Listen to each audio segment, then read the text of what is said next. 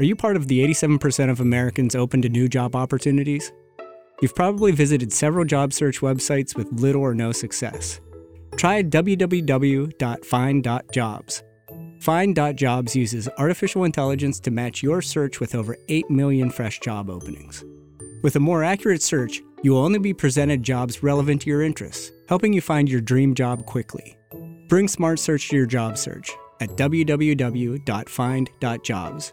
Visit find.jobs today. Before we get started today, I want to clarify the title of our episode.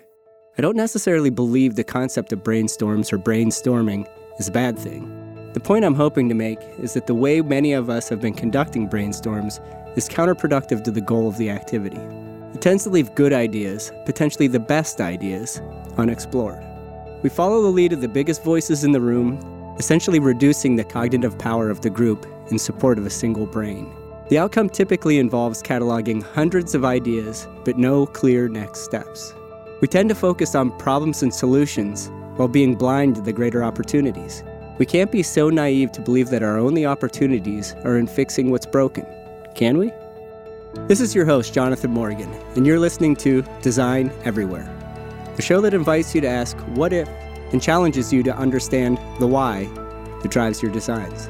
In this episode, we'll focus on brainstorming more specifically, its origins, inadequacies, and evolution towards more effective methods of idea generation. We'll have the pleasure of speaking with Drew Boyd, the co author of the highly influential book on innovation, Inside the Box.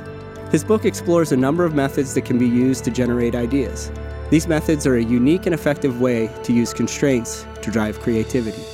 Creativity that has led to some of the biggest innovations in consumer products in the past century.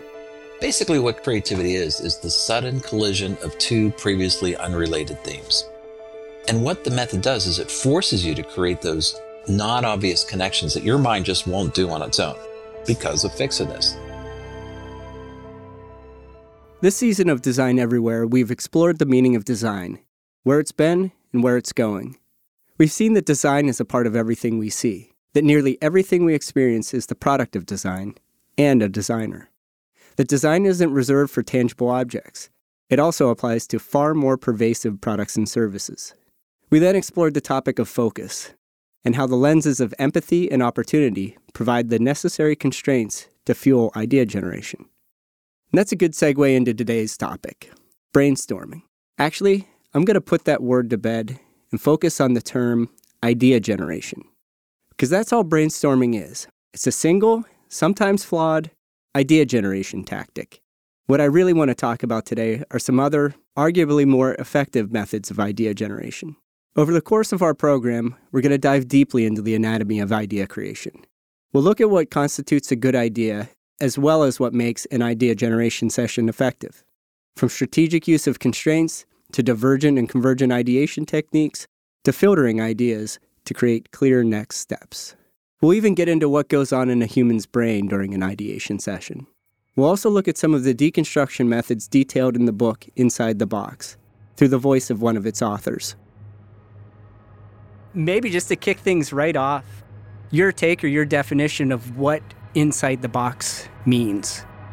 Generally, what we're implying is that it doesn't make sense to think outside the box in, in this vast, unconstrained space. Putting the mind under a condition of no constraints. So really puts it through this condition we call idea anarchy or idea chaos. And so we put constraints. We form this box that is constrained in a couple ways. It's constrained with things like, you know, budget constraints or time constraints or etc. But we also in the book we describe this principle what's called the closed world and the closed world is just a like an imaginary boundary that also sort of is, forms this box. And all it is is we say when you innovate, when you ideate, imagine you had just the resources within this this imaginary boundary of the closed world. When what's what's true is that when you leverage something immediately accessible to you, sort of like right under your nose, it tends to be more creative. It, it creates those ideas where you slap your head and go, "Gee, why didn't I think of that?" So that's why we name the book inside the box with this sort of dual meaning. But generally, it's it's a box with constraints that would force you to stay in. Boy, does it work! It really it really makes people creative when they adopt that kind of thinking. There are many techniques that seem to transcend any particular idea generation technique. For instance, the concept of divergent and convergent thinking. With divergence, we cast a wide net and explore any and all ideas based on the topic of focus. In convergence, we narrow down our focus to just the best ideas. Another recurring theme is deconstruction. We can deconstruct a product, service, or concept to better understand what parts of it need the most attention and in many instances, bring to light what it is that makes up that product and service. What are all the things that affect the experience? But what is it that makes for an effective idea generation session? What was so wrong with the traditional approach to brainstorming, and what is so great about these new methods? Let's start with a brief history of brainstorming so we can see what got us to where we are today. In 1953, one of the founders of the advertising agency BBDO, Alex F. Osborn, the O in BBDO, wrote a book called Applied Imagination. In it, he describes a method which he called brainstorming. It's actually said that the technique was born more than a decade earlier, when he first referred to the process as to think up. He detailed the technique in 1942 through his aptly titled book, How to Think Up. The origin of the term brainstorm was an evolution of his definition of thinking up. He defined it as, quote, using the brain to storm a creative problem, end quote. Whether it was the intention of Osborn or not, brainstorming took on a life of its own, and it all too often manifests itself as a self aggrandizing way to get creative, merely for sake of feeling creative. What I mean is that it's pretty easy to come up with a bunch of ideas based on a theme, but it's really difficult to come up with a bunch of good ideas based on that same theme. So there's a real need for structure in idea generation, to keep people honest and working towards generating ideas that provide real, tangible value. If there's no structure, our sessions are highly susceptible to the common pitfalls associated with ideation. Pitfalls that lead to not so good ideas making it through and leaving some of the really great ideas unexplored. You know, with with your ideas of, of constraints and the uh, you know some of the things that you put together, you've talked about this idea of systematic inventive thinking. The word in that term that really sticks out to me is systematic because when you think a lot of creative people when they think of creativity, they don't necessarily think of systems and systematic. True. It, it's it really does come as a surprise when I stand in front of audiences and I say, "I'm going to make you more creative walking out of this room than when you walked in," and they look at me and they think, "Oh, sure, buddy, here we go again, right? We're going to start brainstorming, etc." But it, it's true. It it does surprise people when they they also experience it systematically when an idea pops out of their head that way, they think, oh my God, it's an epiphany. People have this truly an aha moment when they use a set of patterns that essentially guide their thinking for them and regulate their thinking. That is a unique experience for people. And you can see the look on their face. They're like, oh, I get it now. I, I get it. and, and they get excited. And I've had people come up to me and say, I've been told all my life I'm not creative by my colleagues and my coworker, even my mother tells me I'm not creative. And now they know with a systematic approach that they can be creative. What does it even mean when we talk about structure? And why is it so beneficial to idea generation? As I was doing my research for the program, I stumbled on a very interesting journal article. A study aimed at making sense of the factors that make idea generation sessions efficient and productive. Basically, the study aimed to answer the question what makes a session more likely to generate good ideas? The paper is called Bounded Ideation Theory, a new model for the relationship between idea quantity and idea quality during ideation. I know, it's a mouthful. The authors, Bruce Reinig and Robert Briggs, propose that bounded ideation theory has the potential to increase the percentage of good ideas generated in an ideation session by understanding three distinct boundaries of human capability the understanding boundary, the cognitive boundary, and the endurance boundary. The understanding boundary relates to the person's understanding of the task at hand and the context surrounding the topic from which they're generating ideas. The cognitive boundary relates to the overarching breadth of knowledge possessed by the individual and their ability to relate this knowledge to their understanding of the topic addressed in the session. The endurance boundary relates to how long an individual can maintain their creativity before they become fatigued. So, what they propose is that to optimize an ideation session for success, we need sufficient access to the information necessary for understanding. We need to focus on what and for whom we are generating ideas. We need cognitive resources, more specifically memory and attention. And we need rested participants, because once the mental and physical endurance of the team fades, so does the number and frequency of good ideas. I want to focus a little more on the second boundary for a minute, because I feel it reaffirms the differences between what I call traditional brainstorming and more effective forms of ideation we'll explore today. The cognitive boundary assumes that long term memory holds what we understand as the knowledge of the individual. This knowledge is unique to us and is formed over our lifetime. In ideation sessions, we use stimuli in the form of topics of focus. These topics of focus trigger bits of knowledge to be brought down from our long term memory so we can actively use them in our short term memory. This is our way of relating to this information. The problem is, we only have so much bandwidth in the short term memory. We can't pull our full wealth of knowledge down all at once. It's just physiologically impossible. So, what we do is take the initial activation we get from the stimuli and we riff off of it in our mind. We basically reframe the stimuli to create new meaning. Then, in turn, create another piece of stimuli. We then riff on that new stimuli to create new meaning. And in turn, another piece of stimuli. This goes on and on throughout an ideation session. We are effectively iterating and pivoting on our last piece of stimuli ideally creating better and more refined ideas as we go.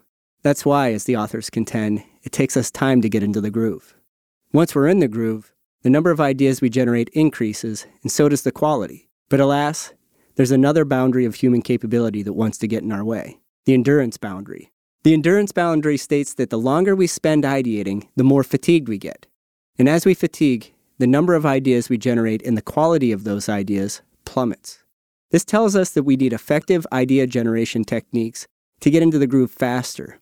So, in theory, the best ideation sessions happen when we get in the rhythm where we're generating good ideas at a fevered pace before our endurance begins to fade and mental fatigue sets in. If you participate in lots of ideation sessions, this makes a lot of sense, right? For this reason alone, I think our efforts to perfect the process of generating good ideas is well worth it, and structure and constraints might be our best bet at doing that. do you see resistance at first to the notion, resistance to kind of being able to take that leap into creativity? Yeah, resistance is a major theme in the world of creativity. First of all, resistance and innovation go hand in hand. They really define each other. An idea is not innovative if it doesn't meet at least some resistance. So there's resistance to ideas in general. Do people resist me when I when I start to train them. And oh, yeah, they do. I, in fact, I count on it. I want them to fall hard, so to speak. And it, it's it's not hard to see the looks on their faces. I was with the group this week out in California, and a very senior group of sales executives from a technology company, and they had their arms folded and their legs crossed, and they looked at me with the biggest hunk of skepticism you can imagine. it's more skepticism, you know, and and then there are certain behavior changes that you have to abide by to make the method work right. And I find people, I was, not so much that they're resistant, they, they just fall back to old habits. And I have to, you know, continue to remind them and, re, you know, train them to adopt these new behaviors if they plan to use the method the correct way. What do you do in those those situations with the kind of crossed arms and you know what, what's your first step to kind of open them up. Yeah, it, it's a clever little trick I learned from my colleagues at my co author's firm called SIT. And what we do is we put them through some exercises. Basically, it's something like this where we say, invent, invent a new, new piece of uh, exercise equipment with your partner. Just we break people in pairs and we give them two minutes and then we go around the room and we hear their ideas, and they're, they're the usual stuff, you know, not, nothing too surprising. And then we say, okay, now, now invent a piece of exercise equipment that can only be used in a car. And so, and, and then they come up with extremely creative things, and we basically are making the point. See, what was the difference between the first approach and the other approach? Well, we were constrained. We, you know, we had this constrained environment And there we go. So people have to experience it. Like almost throw them a little bit off balance. It is. It's exactly right. A little bit off balance. What's also true is I never have to worry about these exercises working. People are naturally creative. They just need a little the structure that I provide and the, the patterns, you know, the techniques that we're I'm probably going to talk about later. Once they once they experience it, then it, they are surprised pleasantly.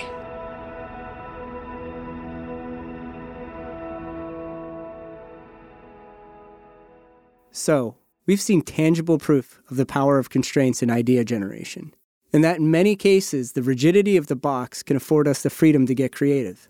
But can the concept of the closed world live outside the confines of an existing product or service? In our last episode, we discussed creating focus as a way to channel our creativity in ways that will give us the best chance of success. We talked about two distinct types of focus empathy and opportunity. One of the ideation techniques we've developed and practice at Balance uses these lenses to essentially create a box for us to get creative within. A process takes place usually in a single day. It begins with developing a sense of empathy for the people who might use what we create. As a group, we walk through the personas we develop from our research. We get into the heads and bodies of the people that will benefit from our ideas.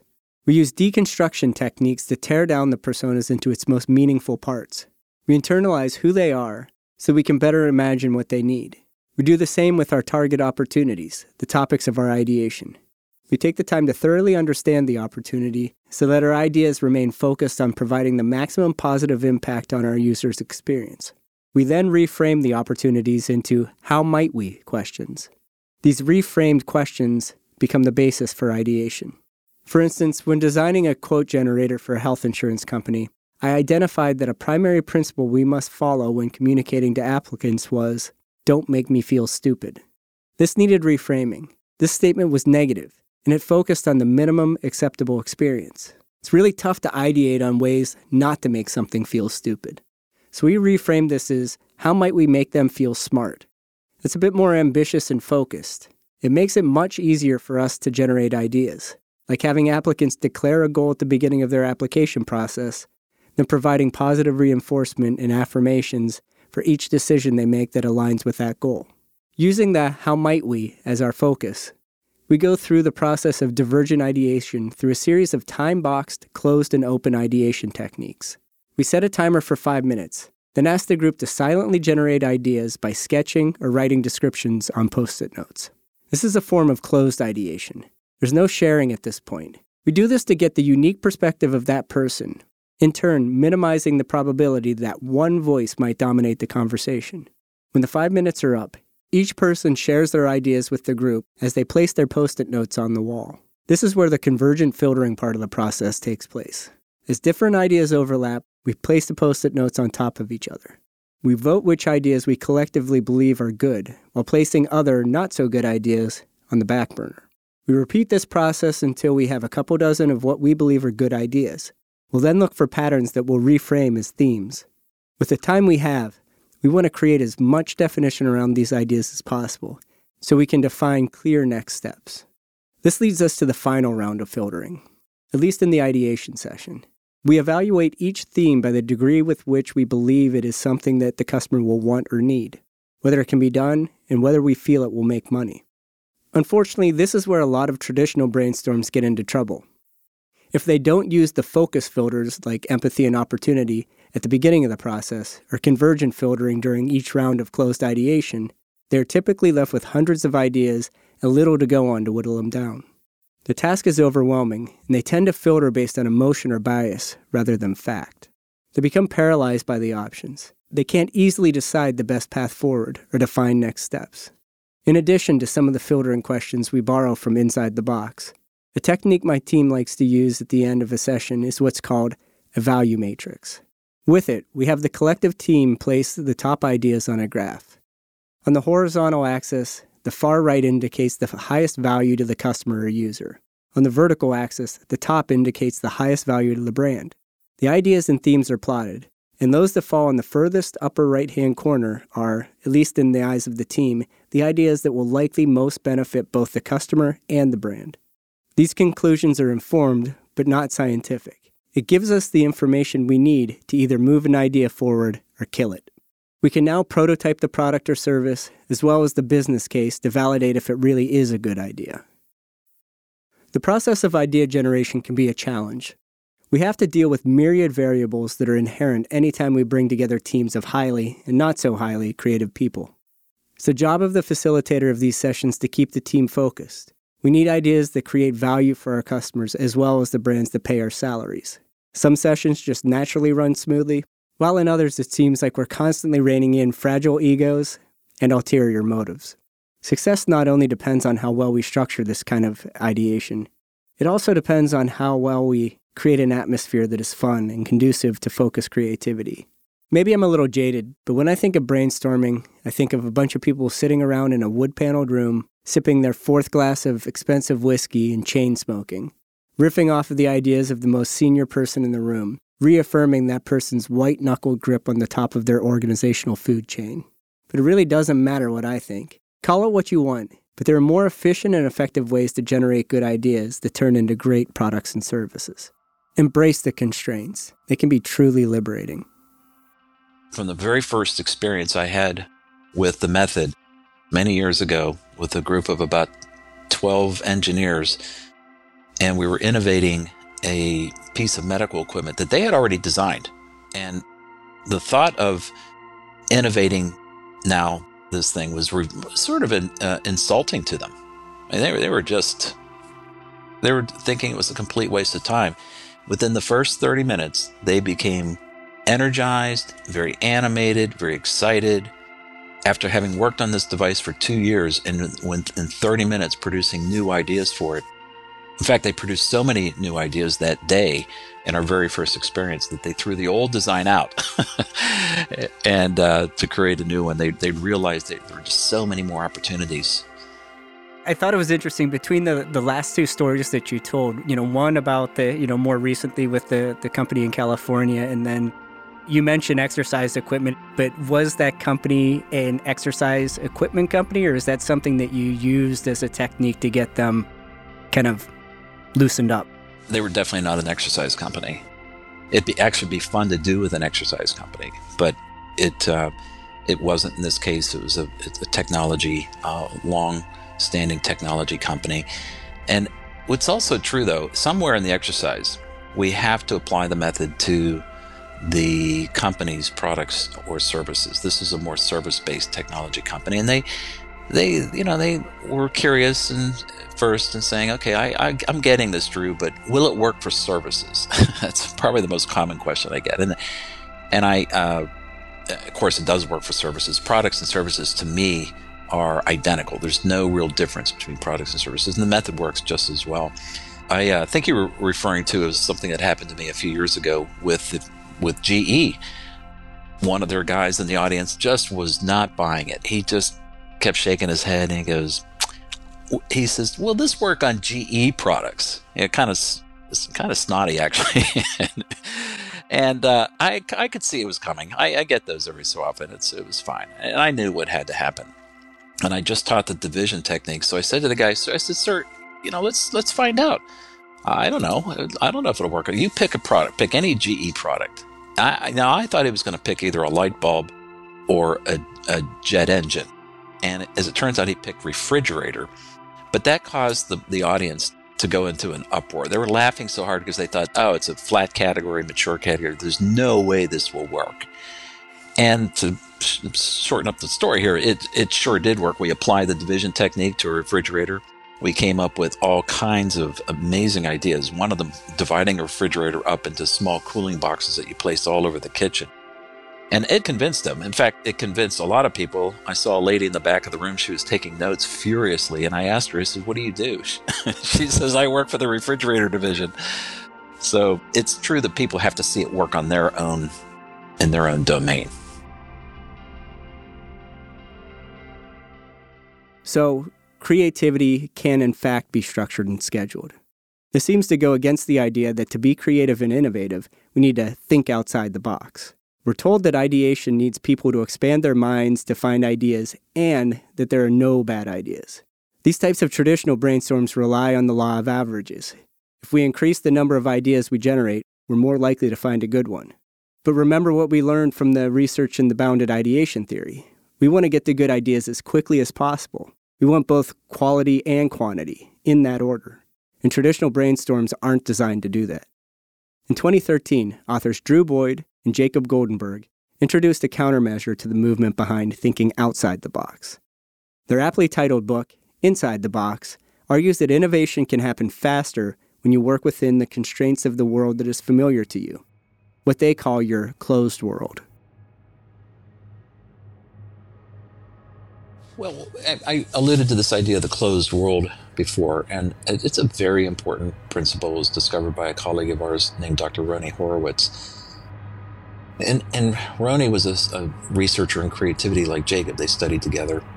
And what Roni did, he, he wanted to study a particular type of innovative product. Was, he wanted to study the types of innovations that had some connection to something immediately around it and it was Roni that coined this term, the, the closed world.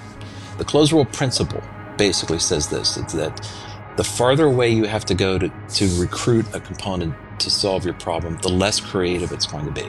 The closer you go to recruit something, the more creative it's going to be. In other words, there's an inverse relationship between the proximity of the solution to the problem and its creativeness and it has a profound effect. And the, the closed world, is, as I mentioned before, it's an artificial boundary, a border around your problem, and you can make it big, small, medium. In other words, it can be manipulated too. Think of it like turning a dial on a, on a microscope or a telescopic lens. Zoom in and zoom out is what we call it.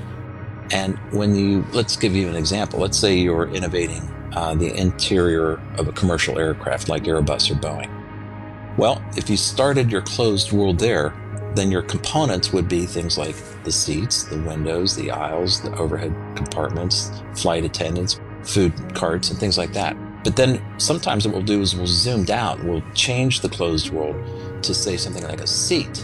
Now your component list completely changes. Now it's armrest, headrest, back rest, uh, the window, the tr- tray table, the flap, etc., things like that. And when you create a different component list and apply any one of the same five techniques, you get completely different innovations. You can also zoom up from the, the commercial cabin. And now where are you? Well, you're out on um, at, at an airport. You're on the ramp, and now the components are airplanes, jetways, fuel trucks, food trucks, baggage handlers, and so on. And once again, when you apply the method, you'll get completely different ideas.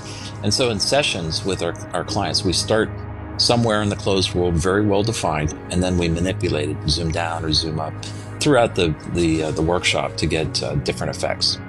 At the core of their work is the development of five templates that make up an innovation methodology called systematic inventive thinking. Well, the method is called systematic inventive thinking, and it's, it's based on the research by my co author, Dr. Jacob Goldenberg. And what Jacob did was pretty amazing. He studied highly innovative products initially to find out what made them different from one another. And what he found instead is that highly innovative products have more in common with one another. That they tend to follow a set of patterns. And what we believe to be true is that for literally thousands of years, everyday innovators and inventors have used patterns in their inventions, usually without even realizing it, and in doing so, those patterns are effectively embedded into the products and services you see around you. Think of the the patterns as the DNA of a product or service. And Jacob's famous paper that was published in the two most prestigious journals in the world, Nature and Science, he called it the voice of the product. this idea that if you could interrogate or question a product, it would give up its secrets. This one of them being these patterns. And so, surprisingly, just five patterns explain the majority of innovative products. Uh, let me go through them. First is subtraction. Many innovative products have had some core essential element removed, at first in a way that seemed absurd to take it away. Next is task unification. Many innovative products have taken a component of the product or service and assigned it an additional job. It has its original job and now it has something that it wasn't designed to do. Multiplication is the next technique. That pattern is when you take a component, you create a copy of that component, but change it in some qualitative way. So a good example of that would be like bifocals, right? That Ben Franklin uh, invented years ago. That's a classic multiplication. Next is the division technique. Division is when you take the product or a component of it, you divide it physically or functionally, and then rearrange it, put it somewhere else back into the system. So, for example, a drone. A drone has divided out the pilot and put the pilot on the ground and rearranged it to create this, this new uh, innovation. And finally, is the uh, very powerful, probably explains the majority of innovations, is called attribute dependency. And that's when you take two attributes of the system, one of the product itself and one of its environment, and you create a correlation, a dependency. As one thing changes, another thing changes. So think, for example, of transition sunglasses.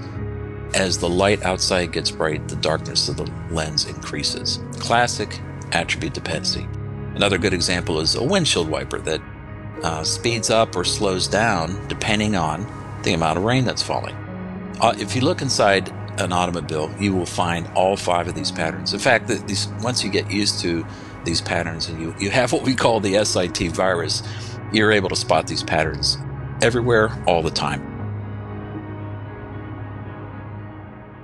These templates were based on patterns that were discovered while researching innovation successes of hundreds of companies. Each template is a unique way to deconstruct a product or service, impose a constraint that would normally not exist, visualize a solution, evaluate its value, and decide if it's something that you can actually make. The last two, evaluating and deciding, seem like daunting tasks that will take an extended period of time and require a panel of expertise. But in fact, they can be addressed with only a few simple questions. You need to ask yourself what are the potential benefits, markets, and values of the idea? Who would want the new product or service, and why would it be valuable? If you decide that it's something of value, you then ask yourself is it feasible? Can you actually make it? And finally, would you change anything to make it easier to produce or implement? Pretty simple, right? Now let's walk through one of the five templates subtraction. Subtraction is often a good starting point because it's the simplest to understand but the hardest to overcome. It requires you to deconstruct the product or service and list out its internal components or things that you can touch. Now, the hard part select an essential component and imagine removing it or subtracting it. Now, visualize or describe in your own words what you have. Seems impossible, right? If you remove an essential component, it won't be itself anymore. Subtraction definitely assault the sense and sensibilities. And what I do is I apply subtraction to a simple television set. And I make a list of all the components of a TV. And the first one on the list is, is the screen. And so I look at somebody in the audience and I have them, I say, pick one randomly, uh, pick, you know, an essential component. And two things happen. One is somebody picks screen because, and they start laughing. Everybody starts laughing and they say, oh, this, this isn't going to work or they resist picking screen. They pick something like the remote or something like that. And I ask them, why didn't you pick the screen? And they say, well, you can't take the screen out of a TV. And of course, they're suffering that uh, condition we call fixedness. The urge to jump ship at this point is natural and touches on one of the key principles in systematic inventive thinking called cognitive fixedness. Yeah, and the, you know when we say fixedness, it, it sounds like this uh, dreaded disease. No, it's not really. It's it's just a condition, and it's actually an, a good condition to have because fixedness is essentially how we organize our world. Right? It'd be pretty tough if you were in a car and you see this thing hanging up in the air that is red, a red light, and you had to stop and think, like, what's that for again? It, you know, we we need, we have to know uh, how our world was organized. So we say things like television has a screen. That's why they, in fact, that's why they call it television. A lot of our fixedness comes from the language that we give things. So it has a good side, but when you want to be creative, it, it is clearly the most important barrier. Not the only, but the most important. And that's why the SIT method is designed really to break that fixedness. So, this mental block, cognitive fixedness, can manifest itself in two ways functional fixedness and structural fixedness. Functional fixedness describes our need to associate specific functions to objects. This creates a mental block in which we cannot envision something being used any other way than it was initially intended. Structural fixedness, on the other hand, is the tendency for us to only see the object as a whole, which makes it difficult for us to imagine how the components that make it up could be arranged or reorganized to look or act differently. An example of this is illustrated in the book through the story of Vitco Detergents. I'll paraphrase. Vitco hired a group to come in and run a workshop for them. The goal was to expand their product offerings beyond what they currently had, and they chose laundry detergents as their initial focus. Employing the subtraction technique, they first listed out the physical components of the product detergent, perfume or scent, and binders that make up the rest of the liquid. They were then asked to remove an essential component. They chose the detergent since it's the most essential component of the product. They were then asked to visualize the new concept. Basically, they needed to answer the question what is a detergent that doesn't clean clothes?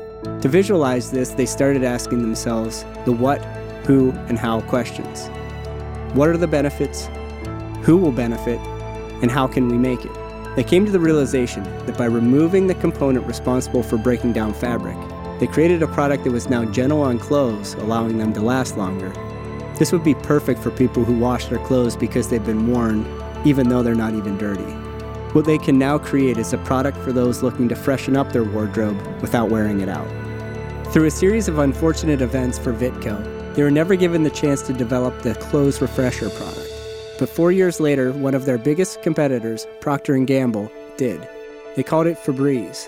So what Vitco was able to do in an afternoon of idea generation, through the subtraction template of systematic inventive thinking, P&G uncovered through extensive research and potentially hundreds of thousands of dollars of investment over several years.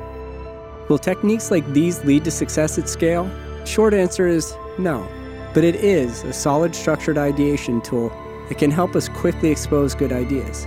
Ideas that are buried under the surface, but at the same time, right under our nose. So, the concepts and methodologies presented in Inside the Box can be extremely useful in uncovering opportunities that leverage the products, services, and capabilities you already possess. The outcome can take the form of groundbreaking innovation or incremental tweaks to an existing product line. But for the most part, the ideas and the product concepts that result still need to be vetted. Remember, not all ideas are good ideas. Next week on Design Everywhere, we'll explore the topic of prototyping. We'll focus on how we use prototypes for more than just a method to interact with our designs. We'll see how forward thinking researchers and designers are using prototypes to evaluate the impact of their designs on society as a whole. Not just the people using the things we create, but also how these things are perceived by those people around them. We'll also speak with Wendy Ju, Associate Professor of Information Science at Cornell University and former Executive Director of Interaction Design Research at Stanford University, on her groundbreaking work in the world of autonomous vehicle design. This is your host, Jonathan Morgan, and you've been listening to Design Everywhere, the show that invites you to ask, What if? And challenges you to understand the why that drives your designs. If you enjoyed today's podcast, please leave us an iTunes review. It really helps. If you haven't already, subscribe to our show on iTunes or wherever you listen. A special thank you to our executive producers, Joan Andrews and Michael Dialoya, our producer, Bridget Coyne, our audio engineer, Eric Koltnow, our music director, David Allen Moss, my collaborators, Mike Trace and Renee Poland, and our guest, Drew Boyd, co author of Inside the Box, available anywhere you buy books. For more information on the books, papers, and other references, please check out the liner notes for this program. Design Everywhere is a production of The Front Porch People. To learn more about this and their other podcasts, please visit thefrontporchpeople.com. Thanks for joining us. Until next week, keep your eyes and ears open. Your next big idea might be right in front of you.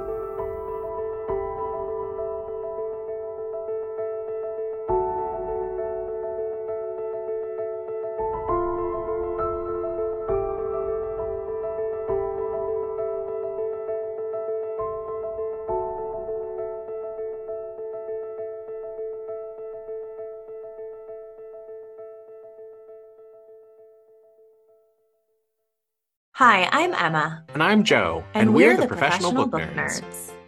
Two Mondays a month, we interview authors and talk about their upcoming books, what drives them, and their go to order at the cafe. On Thursdays, we share recommendations and dive into topics readers face, like how do I actually read the books on my to be read list? You can find the Professional Book Nerds podcast on Apple Podcasts, Spotify, or wherever you get your podcasts. Want to learn more about us? Our website is professionalbooknerds.com, and you can find us on Instagram, Twitter, and TikTok at ProBookNerds. We hope you'll come and listen, and as always, happy, happy reading. reading. This podcast was produced with the support of the Ohio Motion Picture Tax Credit and in partnership with the Ohio Development Services Agency.